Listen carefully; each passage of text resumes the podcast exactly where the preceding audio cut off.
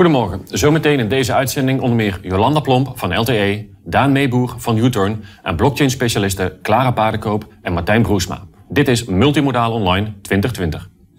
Deze uitzending van Multimodaal Online 2020 wordt mede mogelijk gemaakt door Rabobank, TKI Dynalog, Topsector Logistiek en U-Turn.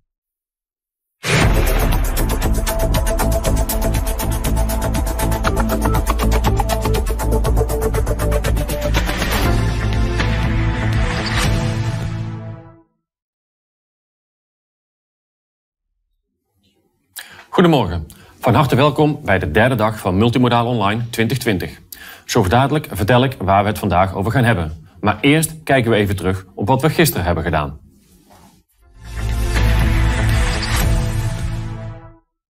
Dit is de Super Eco Combi, een 32 meter lange truck. De Super Eco Combi kan evenveel lading vervoeren als twee normale vrachtwagens en anderhalf keer zoveel als de LZV. Het gehele test- en implementatietraject duurt minimaal twee jaar.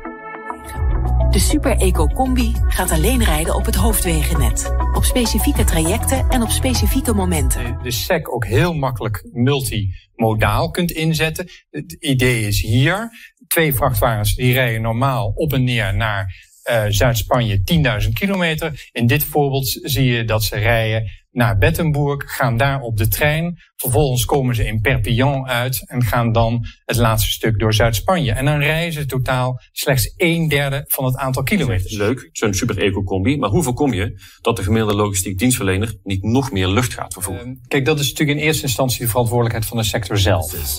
Zes levert verwisselbare energiecontainers voor nieuwe en bestaande binnenvaartschepen. Deze containers worden geladen met groene stroom. Eenmaal leeg kunnen schippers de containers snel voor een volle inwisselen bij een van de wissel- en laadstations. Wat ik me afvroeg is, hoe ver kan de Alphenaar varen op één geladen container? Dus ongeveer 2 megawattuur.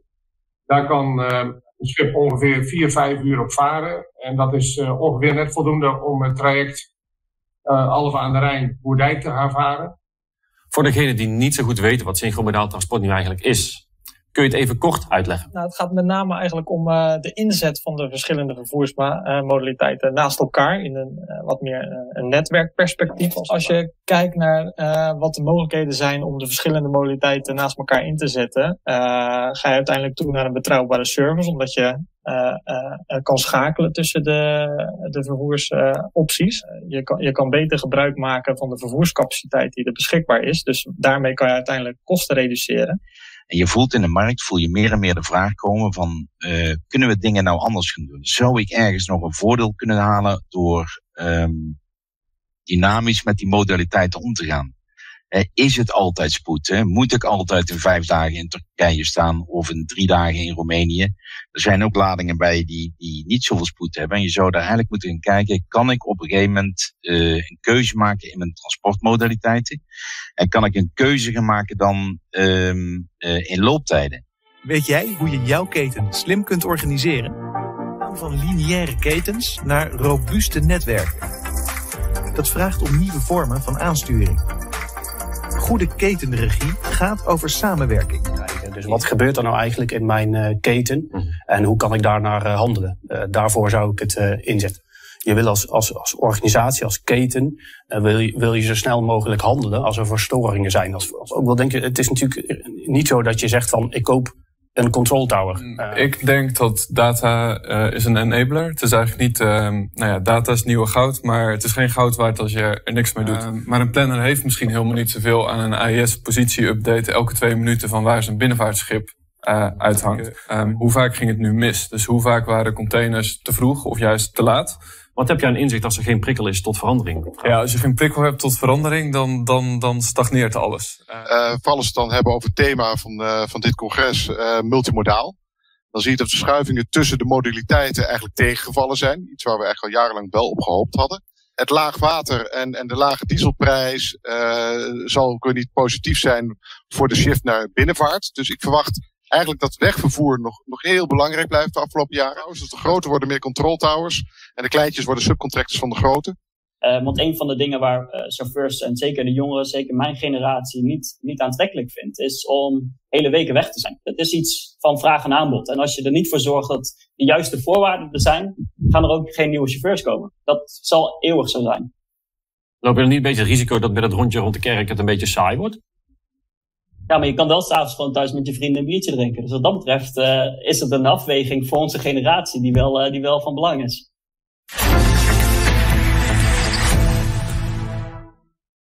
Deze ochtend richten we ons op het efficiënter maken van transport. Dat kan op diverse manieren.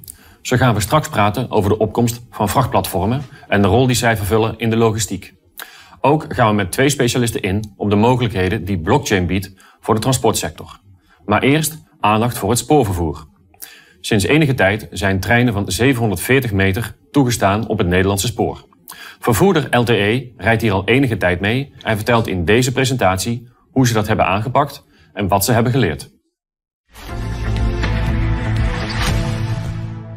Goeiedag, mij is gevraagd uh, een presentatie te geven over de 740 meter lange treinen die uh, eh, LTE in samenwerking met ProRail en eh, DB Nets rijdt. graag vertel ik u eerst wat over LTE. Wie is LTE Nederland? Wij zijn in 2012 opgericht en we maken deel uit van een holding waar negen landen onder opereren. Uh, de proef is uitgevoerd naar aanleiding van een brief van de staatssecretaris naar het INW, waarin zij zeggen om kosten te besparen en het goederenvervoer over het spoor te kunnen bevorderen, om te kijken naar treinen langer dan 700 meter. Daarop hebben LTE, ProRail en DB Nets besloten om samen deze proef uit te voeren. Het doel van de praktijkproef is om te kijken uh, waar we tegenaan kunnen lopen op het moment dat wij met treinen langer dan 700 meter gaan rijden. Uh, het onder, de onderzoeksvragen die we bij de praktijkproef hebben gesteld, leidt het rijden van treinen langer dan 700 meter tot uh, vertragingen van de trein zelf. Uh, zijn er specifieke aandachtspunten, knelpunten voor ons als vervoerder als we treinen rijden langer dan 740 meter. Denk aan de planningsfase, machinisten, de planners enzovoort. En leidt het tot knelpunten bij ProRail.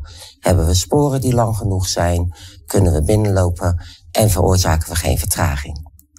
Zijn er ook specifieke aandachtspunten en knelpunten waar andere vervoerders tegenaan lopen, reizigers en goederen? Uh, veroorzaken wij vertraging enzovoorts. En zijn er specifieke aandachtspunten en knelpunten bij het opnieuw uh, in de planningsfase, uh, bij het omleiden in de planningsfase van treinen langer dan 700 meter. En zo ook bij omleidingen in de uitvoeringsfase van treinen langer dan 700 meter. Um, we hebben één trein die we vijf dagelijks per week rijden, hebben we getoetst. En dat is de trein op de corridor Rotterdam naar Mannheim en van Mannheim weer naar Rotterdam. Waar we achter zijn gekomen, de uitzagen zijn dat eigenlijk het vertrek vanuit Rotterdam nagenoeg punctueel is. We daardoor een goede doorgang hebben, eigenlijk in een groene stroom doorrijden naar Venlo.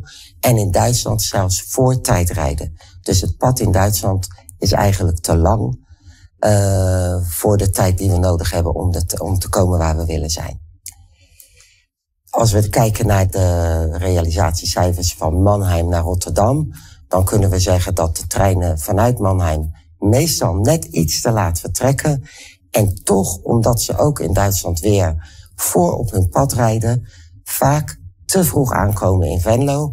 En daardoor merken we dat ProRail wel moeite heeft met het bijstellen van de paden, zodat we weer van Venlo naar de Keivoet kunnen rijden. En daar lopen we wel wat vertragingen op. De algehele conclusie is dat LTE Nederlands heeft eigenlijk geen noemenswaardige problemen met het rijden van treinen van 740 meter.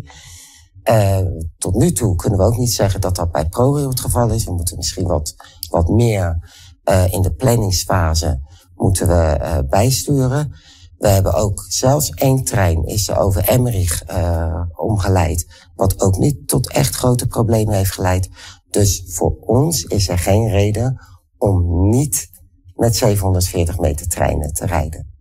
De operationele bevindingen. LTR Nederland heeft geen problemen ondervonden met het rijden van 740 meter treinen.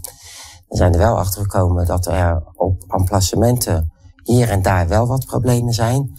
We zijn één keer zijn we binnengehaald uh, op, een, op spoor wat te kort was, waardoor we niet meer op de Waalhaven konden aankomen, maar naar de Kijfhoek zijn omgeleid. En het enige nadeel is, RSC heeft lang genoeg, de, de hun sporen zijn lang genoeg. Het spoor van de ECT op de Maasvlakte is maar 700 meter. Daardoor moet LTE, als hij het ECT op moet rijden, één wagon afrangeren en ook weer uh, na belading en lossing weer bijrangeren. En dat geeft wel een vertraging van 90 minuten in de planning op het havenspoorgebied. De gezamenlijke conclusies uh, die we getrokken hebben is dat uh, het rijden van 700 meter treinen in dit geval niet echt problemen oplevert. Moet er wel bij zeggen dat ik niet weet of we echt een hele goede proef hebben kunnen rijden. Omdat we één of twee treinen hebben gereden voordat COVID uitbrak. En daarna hebben we de rest van de treinen gereden met de COVID-problematiek. Wat wel inhield dat er minder reizigerstreinen reden. Dus of het echt uh, zo goed uh, zou lopen met al die reizigerstreinen, dat kunnen we niet met zekerheid zeggen. Maar de twee, drie die we ervoor gereden hebben, die hebben wel goed gereden. Het RSC levert geen probleem op. ECT levert een klein probleem op, maar dat zijn kosten die wij nu dragen. En ja, ik, ik zie geen reden om niet met 740 meter treinen te rijden. Wil ik er echter wel bij uh, benadrukken. Dat op het moment dat meerdere vervoerders met meer 740 meter treinen nu gaan rijden, we waarschijnlijk wel in de operationele problemen gaan komen. Dus we hebben wel een uitdaging de komende jaren wat betreft infrastructuur. En uh, dan zou ik zeggen, go ahead. Dankjewel.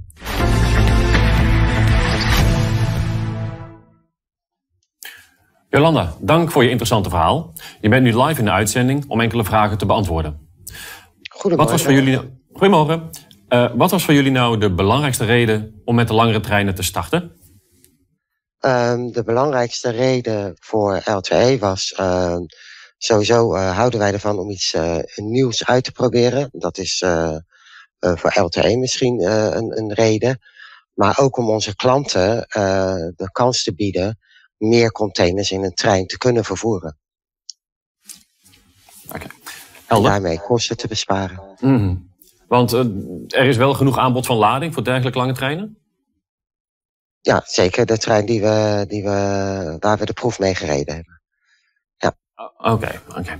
Helder. En uh, uh, op het moment dat nou... jullie zijn de enige of een van de weinigen die nu met deze lange treinen rijden. Als er straks meer vervoerders wellicht daarmee ook aan de slag gaan...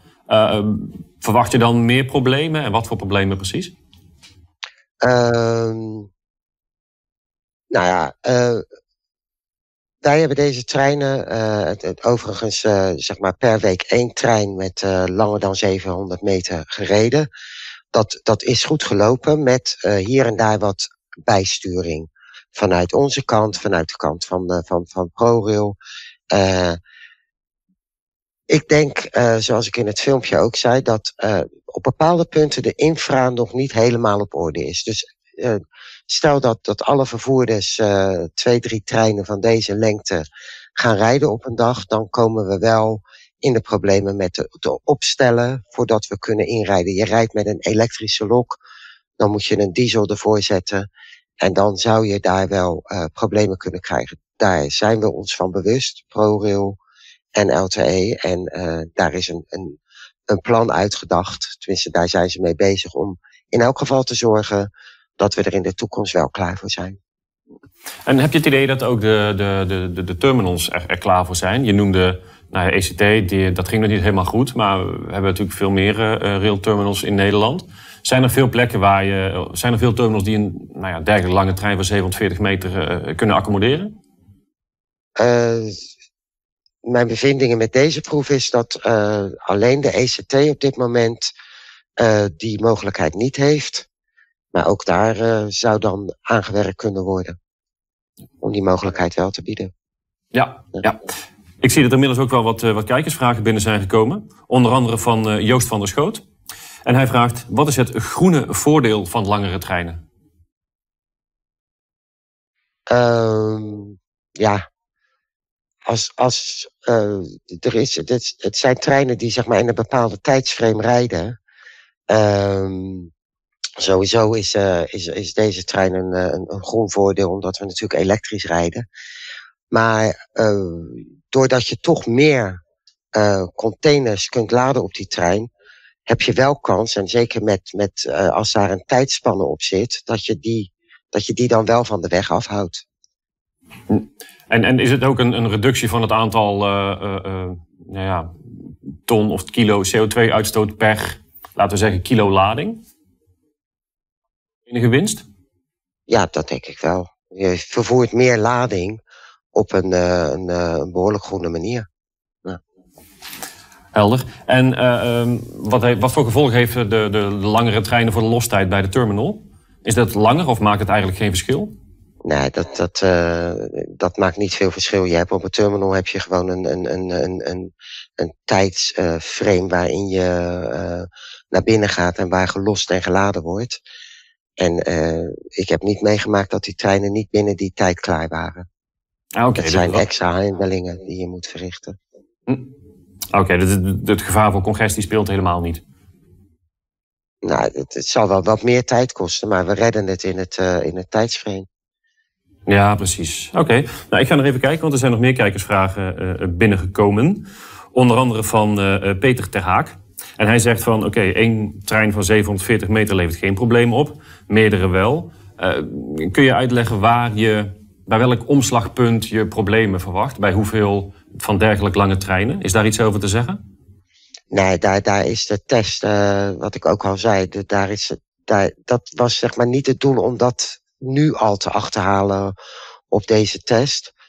Um, ik denk dat als je heel ge, ge, achter elkaar die treinen zou rijden, dus dat we niet tegelijk met, uh, met 700, uh, zeg maar plus 700 meter treinen gaan rijden, dat het ook niet de grootste probleem oplevert, omdat er wel genoeg sporen zijn. Het, het, het, de zorg zit er meer in dat als we uh, tegelijk zouden gaan rijden. Dus ook tegelijk aan zouden kunnen komen of, of kort na elkaar. Waardoor alle capaciteit op de haven is vergeven aan die lange treinen. Maar ik, dat, dat omslagpunt, daar hebben we nog niet naar gekeken. Ik denk dat dat de tweede, uh, het tweede is waar we naar zouden gaan kijken. Oké, okay. en je zei net al van, volgens mij hebben jullie vooral met, met containers gereden. Maar zou je ook andere lading mee kunnen nemen? Um, je zou dan met gewicht misschien in, uh, in de problemen kunnen komen. Want het andere lading, dat is dan natte droge bulk. Uh, daar, die, dat is natuurlijk ook zwaardere lading. Het, het, zou wel kunnen. Het zou kunnen als je, als je niet, als het zeg maar niet, als het geen zware treinen zijn, kan je ook daarmee langere treinen rijden. Maar de beperking zit dus eigenlijk puur in het gewicht? Um, voor de meeste wat, wat, wat wij vervoeren, uh, zou het gewicht een probleem kunnen zijn. Dus dan is dat niet in vragen. Ja. Nee. Duidelijk. Um, andere kijkersvraag komt van uh, Ron van Duin. En hij vraagt, zijn er niet meer loks nodig voor deze treinen... en daarmee ook meer machinisten nodig... waardoor het duurder wordt ten opzichte van een reguliere trein? Nee, nee. Nee. Uh, um, wat ik al zei, hè, met andere, andere vervoeren uh, zou je het met kolen willen doen, dan zou je misschien wel uh, dubbel tractie moeten gaan rijden. Um, maar niet met containertreinen, want het gewicht is, uh, is qua containertreinen zou nooit het probleem zijn. Het was echt de lengte. Dus wij hebben geen. Het, enige wat ik al zei, is als we zouden moeten rangeren op de, op het, op, op de Maasvlakte om bij de ECT te kunnen laden en lossen. Maar dat, voor ons was dat geen extra personeel wat we nodig hadden, alleen extra tijd. Duidelijk. En, en is er eens duidelijk wat jullie gaan doen uh, in, in 2021? Uh, we hebben weer uh, de paarden aangevraagd op uh, 47 plus. En die, die worden ook toegekend. Dus we gaan zeker, als het aan de LTE Netherlands ligt, gaan we daar zeker mee door. Ja, en, en ProRail zal er waarschijnlijk ook iets van, van moeten vinden. Staan zij ook wel willend hier tegenover? Ja, ja, ik heb niet het idee dat, dat zij niet welwillend zijn. Dus Oké. Okay. Uh, nog even een kijkersvraag, uh, zie ik. Uh, van Julia Williams Jacobsen. Hoe staan andere landen tegenover de langere treinen? Um, ja, dat, dat hebben wij nog niet nagekeken. We hebben natuurlijk in Nederland en in Duitsland gereden. En dat is wel positief, Nederland en Duitsland. de andere landen, daar hebben wij nog geen geen proeven bij gedaan. Ik denk ook niet, het, het is vrij vooruitstrevend wat we doen. Dus het zal best wel tegen, tegen een bepaalde spanning aanlopen. Uh, en en uh, ja, je moet eigenlijk gewoon het lef hebben om het te proberen. En als het niet lukt, ook zeggen van ja, nou het is niet gelukt. En uh, helaas, nee, gelukkig kunnen wij zeggen dat het wel gelukt is. Ja. Dus, en, ja. Duidelijk. Ik, nog één laatste kijkersvraag van Bert Wolters. En hij vraagt, wat is het effect van een langere trein op de slijtage van de lok? Of sowieso op de lok?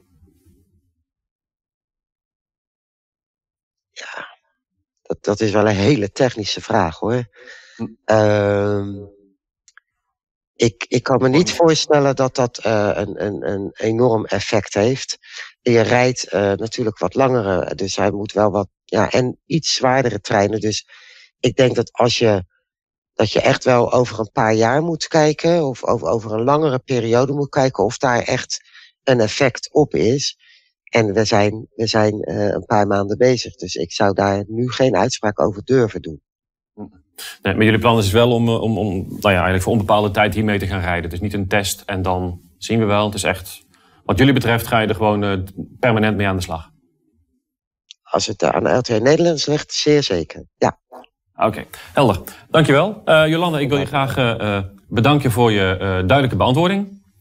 Zo dadelijk gaan we verder. Ja, dank je. Zo dadelijk gaan we verder met vrachtplatformen en de rol die zij vervullen in de huidige en toekomstige logistiek. Maar eerst even uw aandacht voor twee escalator pitches van partners die dit evenement mede mogelijk hebben gemaakt.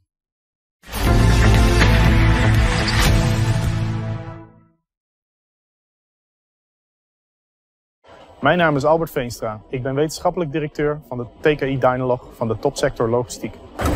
Bij de topsector logistiek houden we ons bezig met het vergroten van het innovatievermogen van de logistieke sector. Wij doen dat samen met bedrijven en de overheid. Wij vinden het belangrijk om te werken aan vernieuwing, aan verbetering, aan professionalisering en het vergroten van het verdienvermogen van de sector. En wij kunnen dat niet alleen. Wij doen daarom deze oproep. Bekijk onze website, volg onze social media, kom ons opzoeken als het weer kan. Want innoveren doe je samen.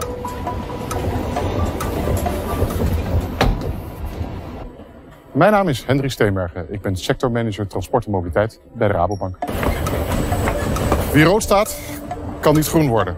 Dat is het uitgangspunt van de Rabobank in de huidige markt. En daarom willen wij als Rabobank onze klanten helpen bij eerst financieel gezond te worden en daarna vergroenen. De Rabobank is naast een financier inmiddels ook een consultant.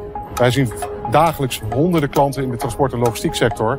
Uh, weten daar heel veel van en weten ook heel veel van hoe andere problemen oppakken. En daar willen we u in bijstaan. Niet alleen met geld, maar ook met raad, daad en heel veel kennis die wij dagelijks opdoen in onze markt.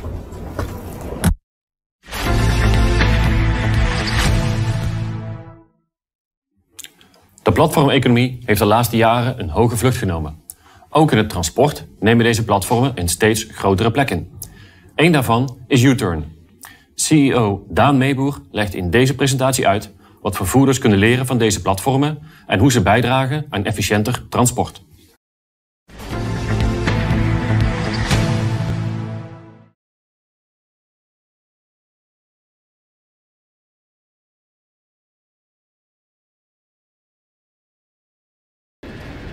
We leven in een tijd van netwerken en platforms.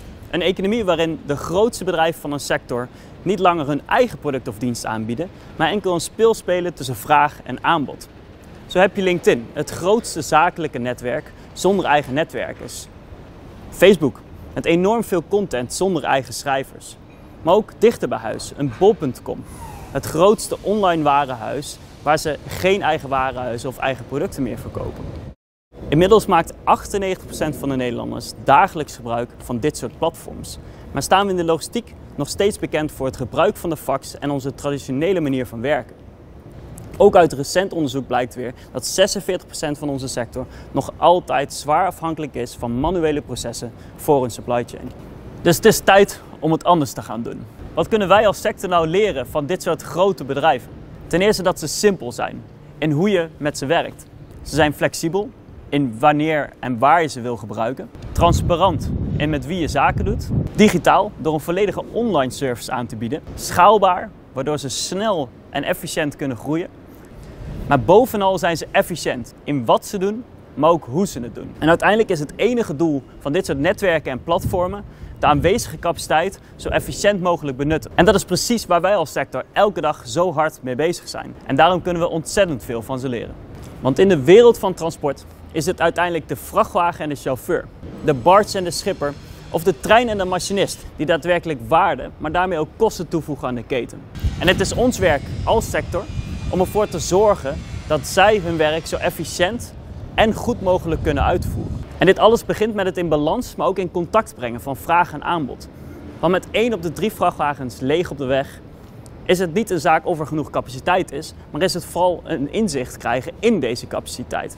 Maar iedereen die al wat langer meedraait in de wereld van transport, weet dat dit pas de eerste stap is. En dat het vaak manuele en administratieve proces van registratie, informatieuitwisseling en financiële afwikkeling de echte drempel is om deze beste match te kunnen maken. En zeker nu, in een tijd waarin thuiswerk centraal staat, is het duidelijker dan ooit dat digitaal werken niet langer een luxe is, maar puur een noodzaak om voor te bestaan. We vinden het dan ook een erg mooie ontwikkeling om te zien dat de logistiek dienstverlener top 100 voortaan innovatie als een van de belangrijkste pijlers heeft. En we zijn er trots op om te zien dat veel van onze partners hoog op deze lijst staan. Het is tijd voor U-turn. Want precies op dit raakvlak tussen netwerken en platforms en de logistieke kennis en ervaring uit de sector is waaruit, maar ook waarom U-turn is ontstaan. U-turn is een transportmanagementplatform wat zich specialiseert in het transport van boxcontainers. Het combineert het beste van een transportmanagement systeem zoals we dat allemaal kennen met een matchingplatform en is gebaseerd op vier belangrijke pijlers. Transparantie, door mensen direct met elkaar in contact te brengen en zo geen schakels toe te voegen, maar juist te vermijden. Efficiëntie, door altijd de beste match te vinden en daarnaast ervoor te zorgen dat het hele proces van match tot aan betaling ontzorgd is. Duurzaamheid, door de processen en de planning te optimaliseren, vermijden we niet alleen lege kilometers, maar ook werklast. En dit doen we allemaal met behulp van de nieuwste technologieën, met een cloud-based platform en mobiele app die 24/7 beschikbaar is. Op deze manier vormen we samen met jullie, de sector, de logistiek van de toekomst en creëren we een win-win-win situatie. Opdrachtgevers zoals MSC, UPS en Nelevat spenderen tot wel 25% minder tijd en geld aan het regelen van hun transport. De meer dan 1100 gekwalificeerde vervoerders bepalen zelf waar, wanneer, maar ook voor welke prijs ze rijden. En kunnen zo hun planning en hun marge optimaliseren. En uiteindelijk kunnen we met elkaar ervoor zorgen dat we lege kilometers vermijden. En zo een positieve impact op de wereld om ons heen hebben. En deze boodschap wordt gehoord. Want sinds onze lancering in 2018 groeien we met 20% per maand. Maar dit is pas het begin. Want met een internationale uitrol door heel Europa en integraties met andere modaliteiten en andere software wordt U-turn de totale oplossing voor boxcontainertransport in Europa.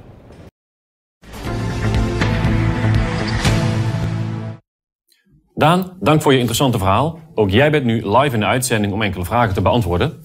Wat is volgens jou het belangrijkste dat vervoerders kunnen leren van platformbedrijven?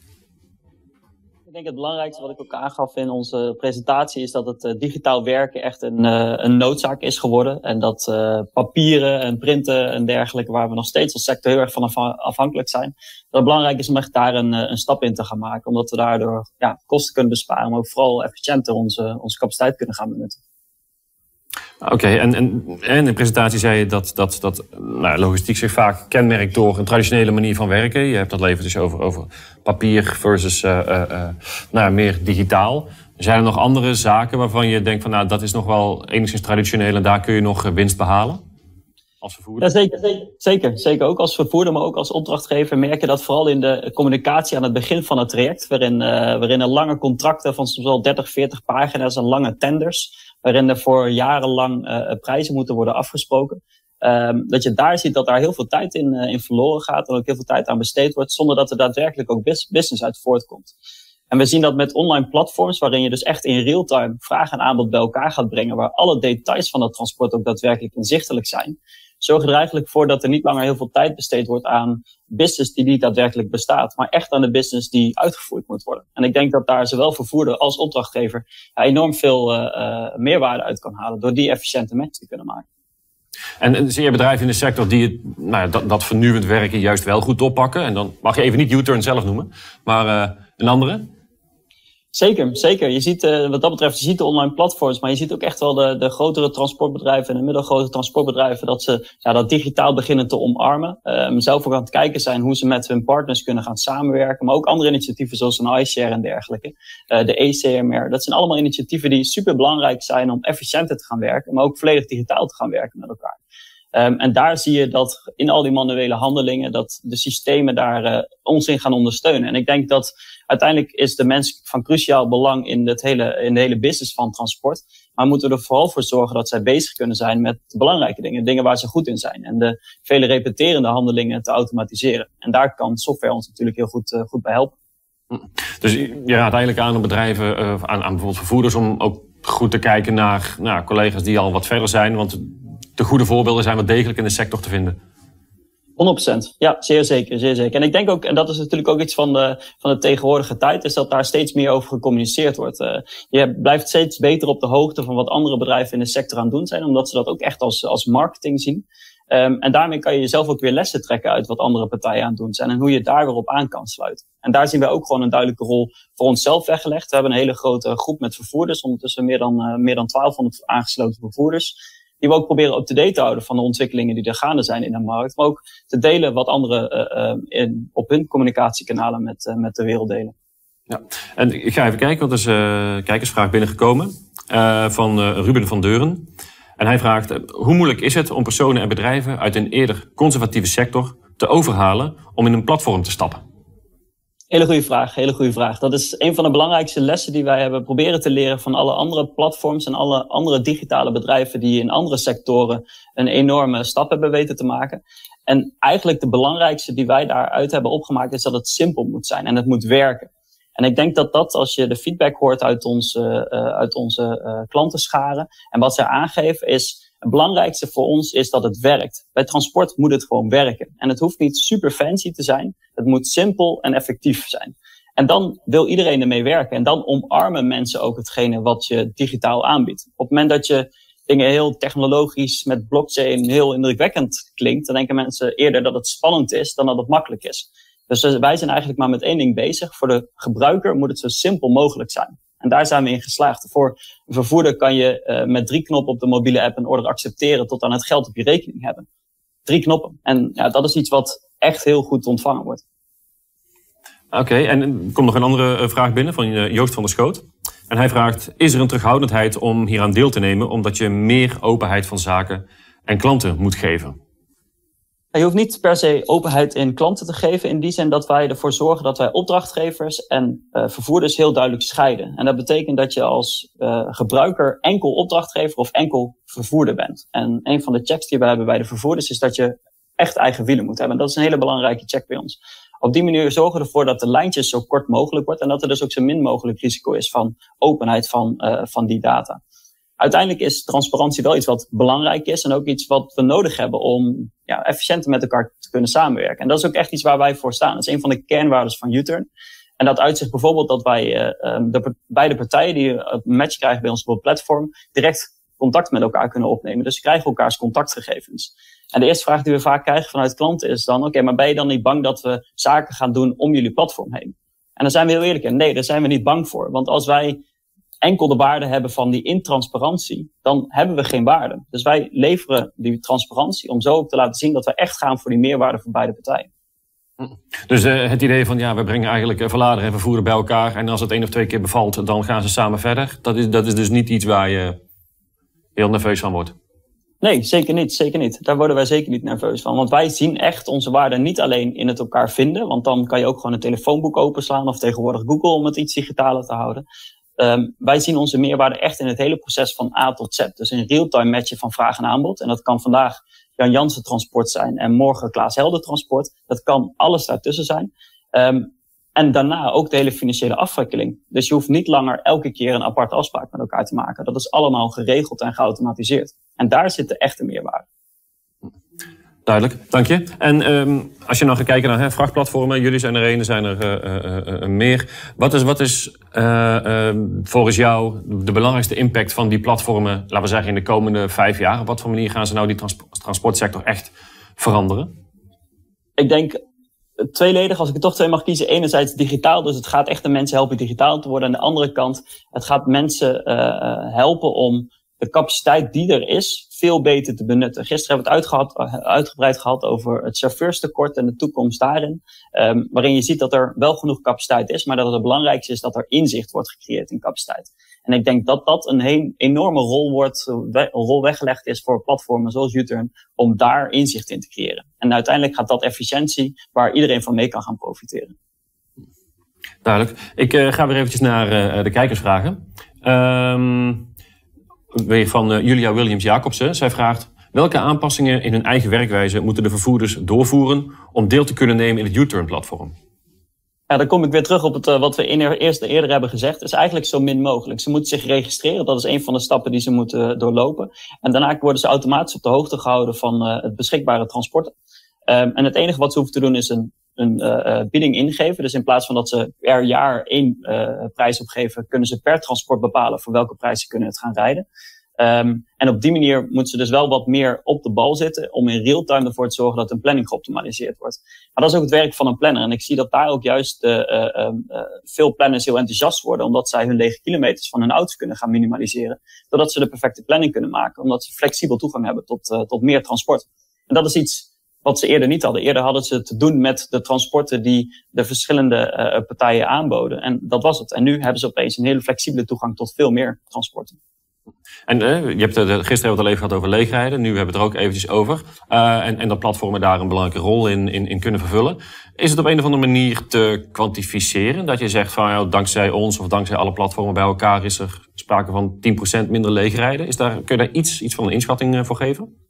We hebben daar wel eens wat berekeningen over uitgevoerd. Maar het lastige is natuurlijk, je moet altijd kijken naar een soort van benchmark. En um, er zijn veel partijen die daar wel bepaalde uitspraken over durven te doen. Ik ben daar zelf altijd zeer terughoudend in, omdat de wereld van transport, uh, zelf ook lang op de planning gezeten, is elke dag anders. Dus de vraag is heel erg, waar vergelijk je het mee? Wat we ooit wel hebben gedaan, is we hebben een aantal partijen gevraagd wat hun gemiddelde bezettingsgraad is. En volgens met één vervoerder gekeken die dedicated met U-turn aan het rijden was, wat zijn bezettingsgraad was. En die was op dat moment 12 tot 13 procent hoger.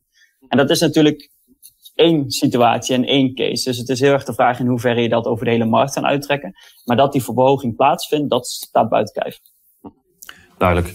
Um, even kijken, weer even naar de kijkersvragen. Um, eentje van uh, Patrick Versavel, of Versavel, ik weet even niet zo goed hoe je dat uh, uitspreekt. En hij vraagt, uh, dreigt er een wildgroei aan digitale platforms? En zo ja, bedreigt dit niet de benefits die deze platforms kunnen bieden? Nogmaals, u viel even weg. Oh, sorry. Uh, de vraag was, dreigt er een wildgroei aan digitale platforms? Uh, en, zo ja, bedreigt dit niet de benefits die, die de benefits die deze platforms kunnen bieden? Nou, vind ik, vind ik hem mooi. Ik hoorde inderdaad in een eerdere event, ik geloof dat het ongeveer een jaar geleden was, toen zei iemand, uh, er is binnenkort een platform voor de platforms. Uh, dus ik, ik kan me dat wel voorstellen. Um, nee, ik denk dat er heel nadrukkelijk ruimte is voor meerdere platforms. Zoals wij als Uter richten ons volledig op boxcontainertransport, omdat wij daarin geloven en wij daar ook de meeste kennis en ervaring in hebben. Um, er zijn andere platforms die zich juist richten op LTL palletvervoer, andere op FTL palletvervoer. Er zijn wat dat betreft heel, er is heel veel ruimte. Um, tegelijkertijd denk ik wel dat er op bepaalde vlakken veel consolidatie zal gaan plaatsvinden. Als een bepaalde uh, um, leverancier van een bepaalde, bepaald platform het best werkt, dan zal hij waarschijnlijk markt van anderen over gaan nemen. Dus uiteindelijk zal daar wel een bepaalde consolidatie plaatsvinden. Maar het is zeker geen winner-takes-all markt. Dankjewel, uh, Daan. We moeten helaas uh, weer even verder. Um, maar dank voor je interessante verhaal. Hartstikke mooi, dank jullie wel. Mooi zo. Hiermee gaan we het verhaal over het vrachtplatformen afsluiten. Daar nogmaals bedankt. Um, zo dadelijk gaan we praten over blockchain. Hoe ga je hiermee aan de slag en welke voordelen biedt het? Daarover dus zo dadelijk meer, maar we kijken eerst even naar enkele partners.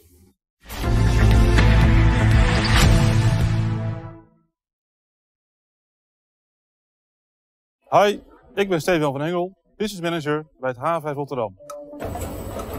Gebruik maken van de haven Rotterdam was het nooit zo eenvoudig. Navigate is de routeplanner voor Rotterdam. Navigate helpt verlaatste inspecteurs het plannen en oriënteren van hun routes van, naar en via de op alle modaliteiten van deur tot deur. Daarvoor maken we gebruik van verschillende databronnen, maar ook van tientallen operators waar we al rechtstreeks gegevens van krijgen. Samen maken we de tool nog beter. Wil je meer weten? Kijk op portrotterdam.com navigate of neem contact op. Dankjewel. Today, the major challenge in logistics is fast and cost-effective transport. Ecological awareness and sustainability are the priority. Cold chain compliance and real-time monitoring are crucial. Impossible? We make it transpossible. The future is synchromodal. It's all about combining road, rail, and water transport in a smart and dynamic way. As well as a full European network, we offer an end-to-end rail solution to China. It complies with the highest quality standards to give you total peace of mind.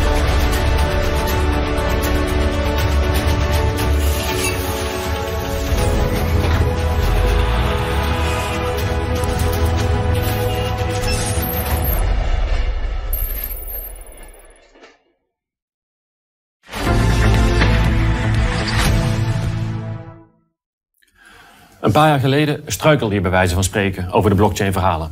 En het ene verhaal was nog lyrischer dan het andere. Inmiddels lijkt de storm wat te zijn gaan liggen. Of is dat maar schijn? En wat kunnen logistieke bedrijven nu eigenlijk met deze technologie?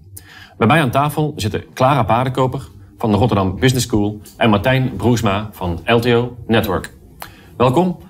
Clara, ik begin even bij jou. Um, kun je heel kort even uitleggen, blockchain, in heel simpele termen, wat houdt het nou eigenlijk in? Nou, ik kan het echt heel kort uitleggen. Dat is gewoon een gedistribueerde database, punt. Meer is het niet. En het houdt gewoon in dat er is een database dat vermenigvuldigd is en opgeslagen op een groot aantal computers, waardoor dat volgens de huidige staat van technologie vrijwel onkraakbaar is. Dat is het, meer is het niet. Oké, dus we moeten er ook niet te veel uh, hijza omheen uh, van maken. Het is eigenlijk vrij simpel. Ja, het is gewoon een technologische tool. En het gaat helemaal niet om de tool. Daar zijn heel veel ICT-mensen mee bezig om het te ontwikkelen. Het gaat erom hoe kunnen we daar een beter wereld mee maken. En beter transport dus. Ja, ja precies. Oké, nou was er natuurlijk een, een, paar jaar terug best wel over te doen. Ik hoor er nu iets minder over. Maar desondanks gaan de ontwikkelingen gewoon door, denk ik. Nou, sterker nog, dat uh, slecht nieuws is goed nieuws. Omdat uh, volgens de hype cycle, zeg maar, het is over de hype heen. Mm-hmm. Zeg maar een jaar of drie geleden men dacht dat uh, blockchain alle problemen van de wereld gaat oplossen. Inmiddels is het duidelijk dat het niet het, niet het geval is. Dus nu worden we steeds meer realistisch over de echte toepassingen van, van blockchain, wat die kan betekenen. Nou, Martijn hier weet uh, heel veel voorbeelden van. Hij zal het ook wel gaan brengen. Dus wij zijn nu juist dichterbij de toepassing. Het gaat niet weg. Op daar niet op. Nee, nee, nee oké. Okay. Maar Stel, ik ben logistiek dienstverlener. Waarom zou ik ermee aan de slag moeten gaan, willen gaan? Omdat, uh, omdat het proces uh, buitengewoon veel efficiënter kan maken. Kan maken. Zeg maar, blockchain samen met een aantal andere, andere technologieën, een soort artificial intelligence, big data, die zijn disruptieve technologieën. Dat betekent dat de huidige manier van doen in, uh, in de zakenwereld totaal kan veranderen. Het kan ook binnen de, binnen de, de, de huidige systeem, maar het kan ook uh, heel erg grote veranderingen teweeg brengen. De grootste daarvan is het uitschakelen van een tussenpersoon. Dus op dit moment onze maatschappij is zo ingericht dat als we een transactie willen uitvoeren, dus we willen iets doen, dan gebruiken we daar een tussenpersoon voor. Want die vertrouwen we wel. Dat deze tussenpersoon kan verdwijnen omdat de technologie het mogelijk maakt om, om uh, transacties te doen die vertrouwen vereisen. Oké. Okay. Maar ik moet het dus vooral zien als een systeem om, om administratief en, en financiële transacties makkelijker, sneller, veiliger af te handelen? alle transacties eigenlijk. Zeg maar, ketens kunnen gewoon totaal anders ingericht worden. Dus ik denk dat de tijd is aangebroken om iets concreets te zeggen. Transport, de papierwinkel, alle documenten, alle hindernissen waar men doorheen moet. Dat kan veel eenvoudiger. Ik hoorde ondanks een, uh, een verhaal dat uh, een container kwam eraan in Rotterdam. En toen bleek dat die niet opgehaald kon worden omdat de courier niet in China het terrein op kon om een document af te leveren. En daardoor moest het document nog alsnog van China opgestuurd worden. En voor die tijd kan een container niet opengemaakt worden. Oké, dus die heeft ja. uh, weet hoe lang gestaan. Uh. Ja, dus er zijn van de hindernissen die gewoon heel eenvoudig daarmee opgeruimd kunnen worden. Ja, ja, ja. Met name door datadeling. Duidelijk. En, en nou kan ik me voorstellen dat veel ondernemers denken, oké, okay, uh, leuk. Maar ondernemers denken natuurlijk vaak in, in geld. Ja. Wat, wat moet ik veranderen? Wat moet ik investeren? Ja, dat, is, dat, is, dat, dat vraag is me ooit gesteld in een conferentie in Rusland. En toen zei ik van hoeveel heeft uw vakantie gekost? Bent u naar uw Dacia geweest of bent u naar de Filipijnen geweest? Het hangt ervan af wat men daarmee wil gaan doen. Er, het kan vanaf, uh, zeg maar, er zijn ook heel veel diensten en er zijn platforms waar men gebruik, gebruik kan maken. Dan kan het een hele kleine investering zijn. Maar als men de hele keten wil herinrichten, uiteraard, dat zijn grotere investeringen. Er moet altijd een businessmodel achter zitten. Het probleem van blockchain is dat uh, men zegt wel eens dat is een oplossing wat een probleem zoekt. Dus ook maar wij hebben een blockchain. Wat kunnen we daarmee doen? Mm wat, uh, wat, wat, hoe gaan, wat gaan we doen? aan de andere kant, het is handig om probleemgericht te gaan denken. Wat, wat is een probleem? Wat is een bottleneck in een bedrijf? En is blockchain daar de oplossing voor? En wel dan hoe? Dus daarom doen wij daar ook veel onderzoek naar. Maar één ding, je kunt het gewoon niet over het hoofd zien. Hm? Mijn voorspelling is dat over tien jaar uh, blockchain zal draaien over heel veel zaken waar men niet eens van weet dat er blockchain achter draait. Net als nu, alle, bijna alles wat wij doen is ergens aan het internet gerelateerd. Net als uh, bijna, bijna alle, alle, achter alle uh, ICT-toepassingen ergens Linux draait. Niemand weet, maar het gebeurt. Mm -hmm.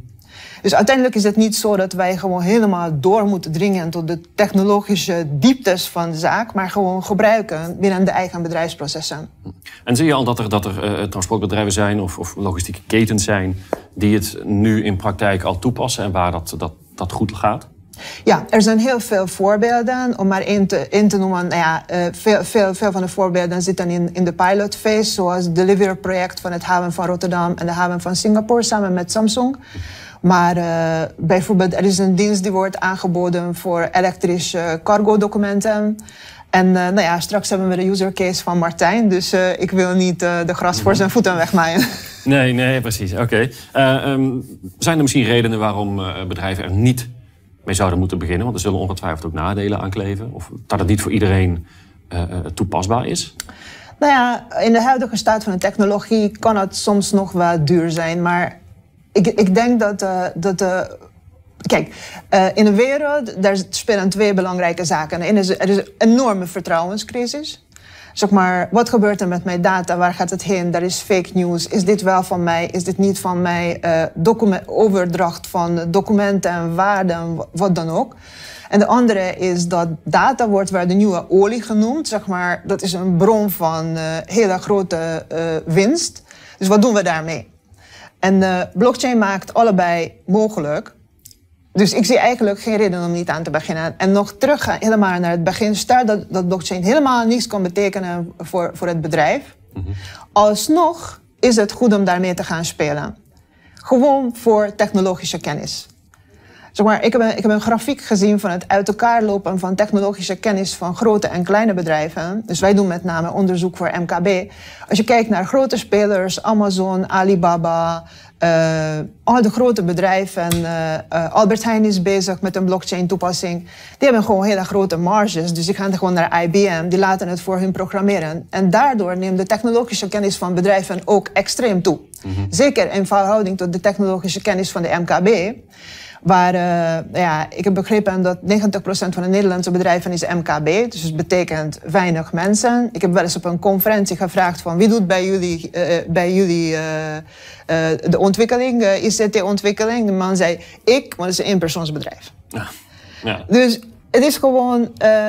MKB-bedrijven kunnen technologisch behoorlijk achterlopen en daardoor kunnen ze gewoon de boot missen. En wat raad je dergelijke bedrijven aan? Met name het wegtransport, het gros is MKB.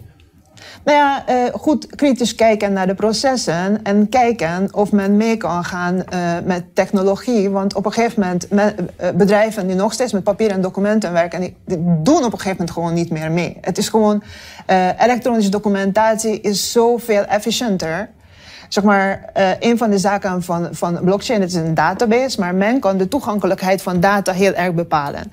Dus uiteindelijk is het supply chain management van de data, welke partij moet op welk moment wat weten. Dus bijvoorbeeld het kan gebeuren dat in de keten tien partijen weten waar een container is, alleen de truckchauffeur weet het net niet, die het net op moet gaan halen van de haven. En dan moet men zoeken in de papier wie heeft het getekend, wanneer is de pincode, is de betaling, wat dan ook. Een enorme chaos met heel veel inefficiëntie en heel veel kosten. Hmm. Ook voor het milieu. Maar wat is het verschil tussen blockchain en, en de elektronische vrachtbrief? Uh, Oké, okay. elektronische vrachtbrief kan men op meerdere manieren gaan maken. Men kan het ook in blockchain maken. Dus blockchain die moet je gewoon zien puur als een technologie. Het is gewoon een tool. Dus je wil je, je, je proces efficiënt maken. Het kan met blockchain, het kan ook met iets anders.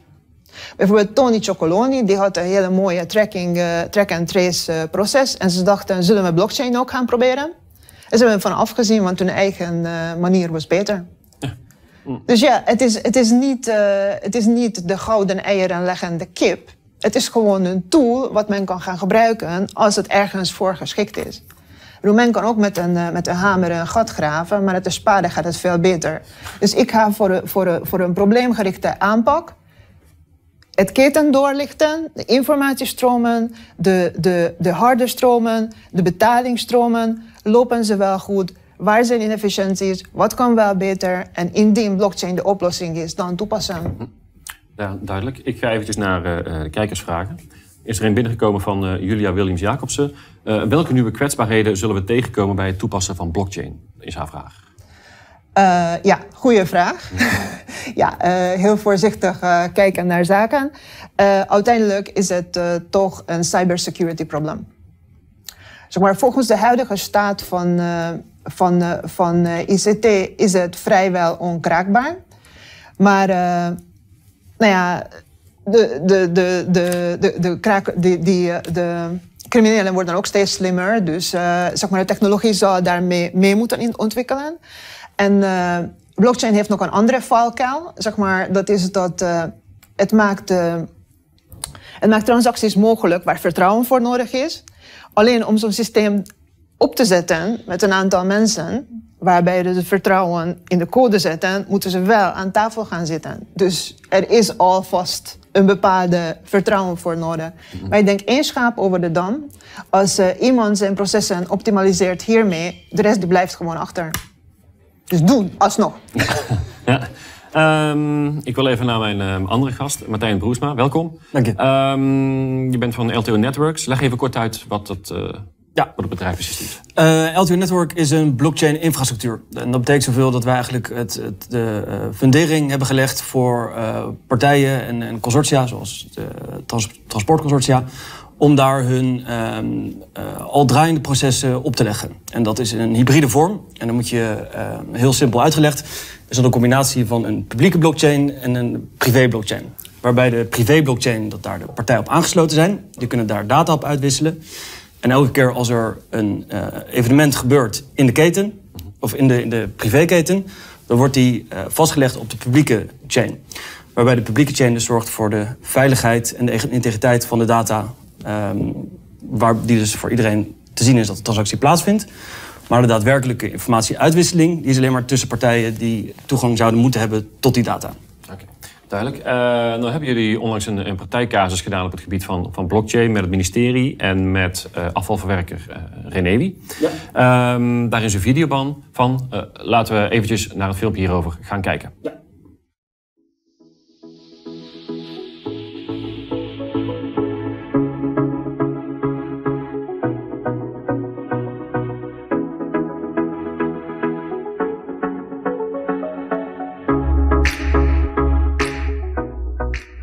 In a cross border waste transportation, multiple actors are involved on a single process.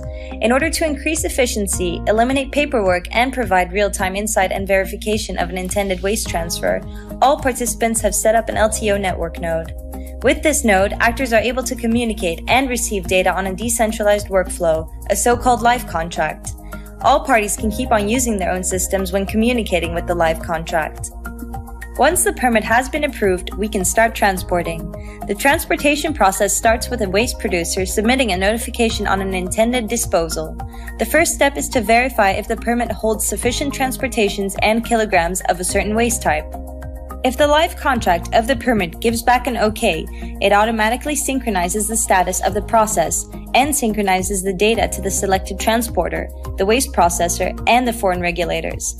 The transporter picks up the waste at the disposer and offloads it at the processor. Endeavour Belgium registers the waste disposal and authorizes the transaction of two containers of waste to be transported to AVR in the Netherlands. The foreign regulators OVAM and ILT receive notifications in their control centers. For this transport, Endeavour selects Renewy as the transporter and is notified instantly on the intended disposal and sends a truck. Upon pickup at Endeavour, the net weight of the waste is registered and communicated to the nodes involved. The truck then sets off to AVR in the Netherlands. In the meantime, the Dutch authorities' scheduling system issues a regular sample check on this transport. The ILT inspector on the road receives the assignment and plans for interception at an appropriate location. The inspector is equipped with a regular smartphone with the ILT app connected to LTO blockchain. The truck driver carries his smartphone on him too, equipped with the ILT app holding the same data. Using their devices of preference, they access and verify the transportation data they've been authorized to retrieve from the LTO blockchain. The truck arrives at AVR and enters the weighbridge and is weighed before unloading. After unloading, the truck is weighed a final time to calculate the net weight of the waste delivered. The arrival and the net weights are registered on the LTO blockchain through the systems of AVR. Immediately, all stakeholders are updated on the final delivery and each dataset is verified against the live contract and can be trusted by each of the stakeholders. The electronic and real-time communication through the blockchain eliminates paper, manual handling, and time consumed in administration. Earlier, a paper-based transaction took place at each physical stop of the truck. Now, real time transparency is ensured for all stakeholders while providing the authorities with the information to better predict and find illegitimate transactions. This way, all parties unite towards a level playing field and a clean environment.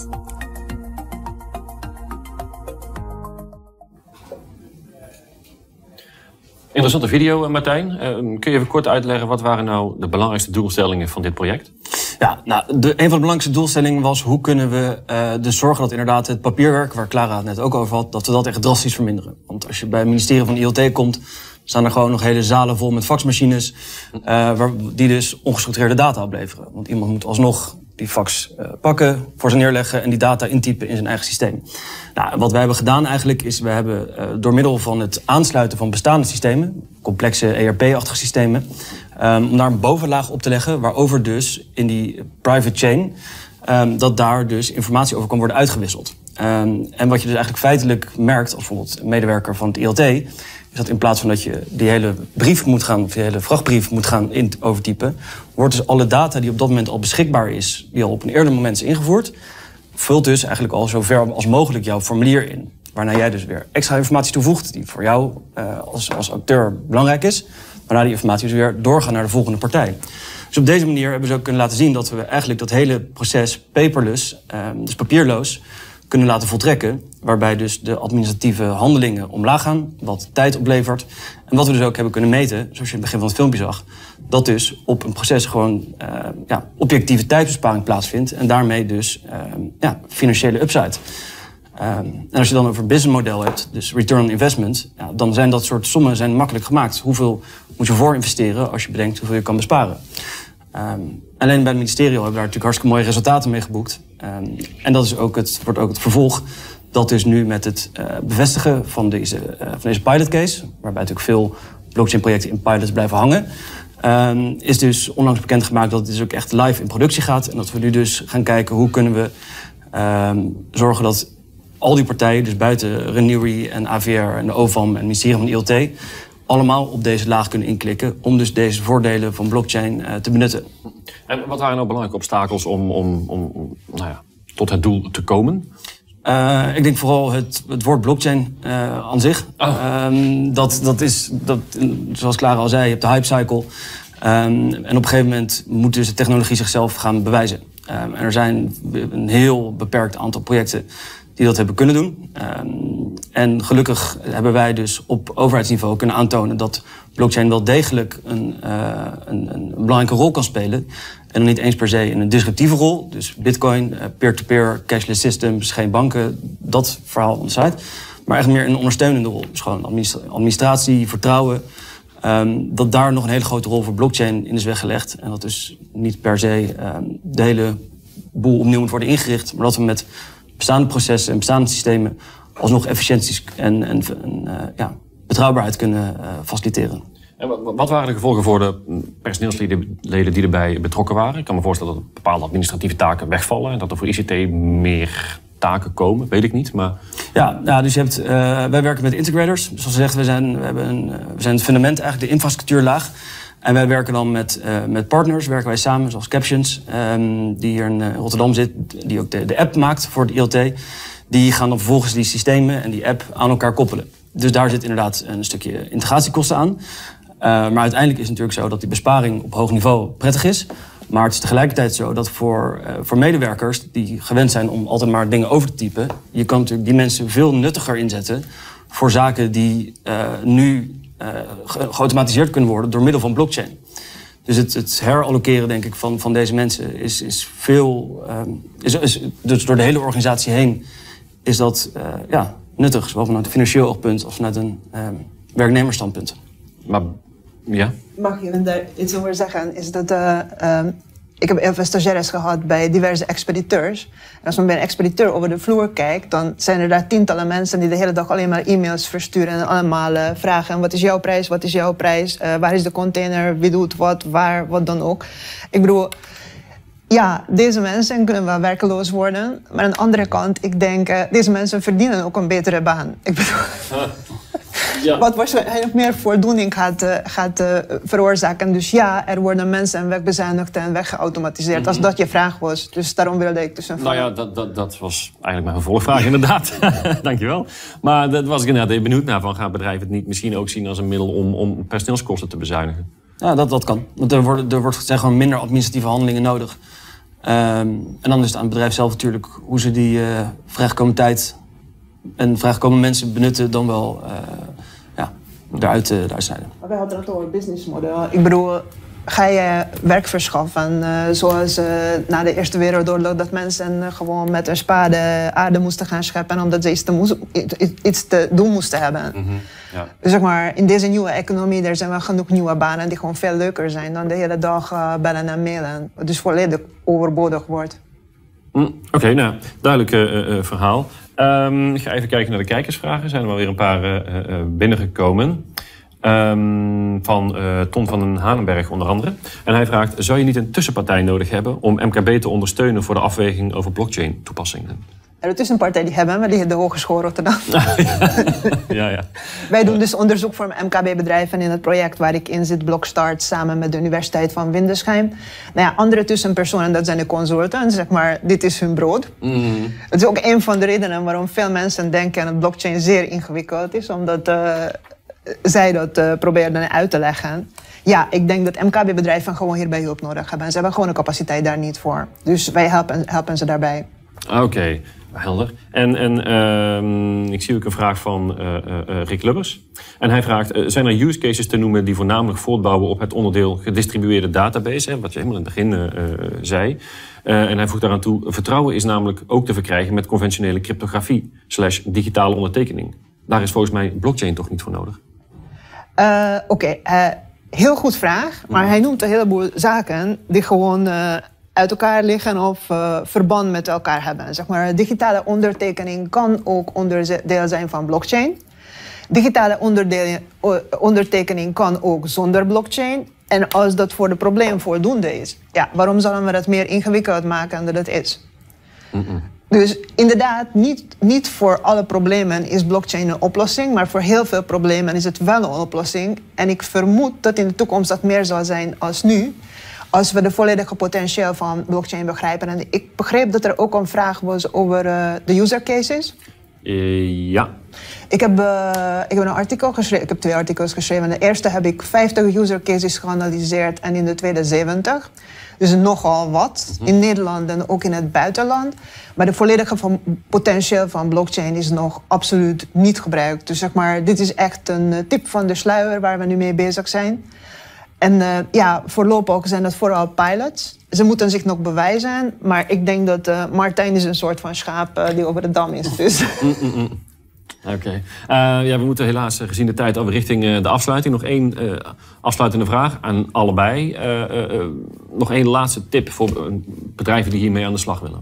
Wat zou je ze adviseren? Nou, ik denk dat er heel veel, uh, of je nou een MKB bent of een, uh, in, in transport of wat je een Maars bent, uh, weeg je opties af. Het, het kan makkelijk zijn om ehm, voor, de, voor de easy way te gaan en in, bijvoorbeeld een IBM, een TradeLens oplossing te klikken. Maar kijk vooral of dat in jouw belang is. Omdat er zijn meerdere partijen in de markt. Um, dat is ook niet per se je ATL moet kiezen, want je hebt er nog een aantal andere. Maar die zijn, tegenwoordig wordt de drempel wordt steeds lager om dus in te klikken op bepaalde platformen eigenlijk.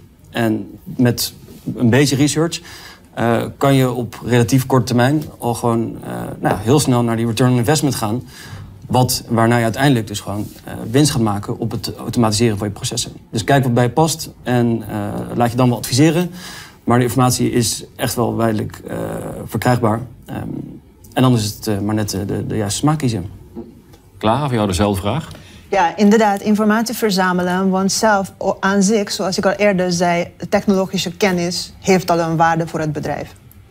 Dus uh, ik zeg niet, uh, doe blockchain, doe het vooral als je daar een business case van kunt maken. Ben je benieuwd naar of er een business case is, doe onderzoek met ons. Hm. Wij, wij, doen het met studenten, dus uh, wij kunnen studenten allokeren aan wij bedrijven die de mogelijkheden kunnen bekijken als zelf men daar geen werkuren voor heeft.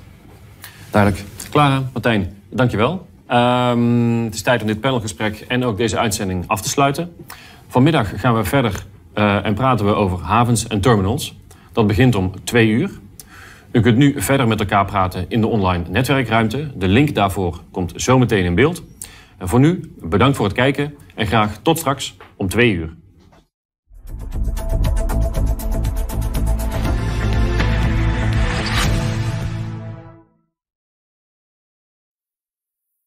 Deze uitzending van Multimodaal Online 2020 wordt mede mogelijk gemaakt door Rabobank, TKI Dynalog, Topsector Logistiek en U-Turn.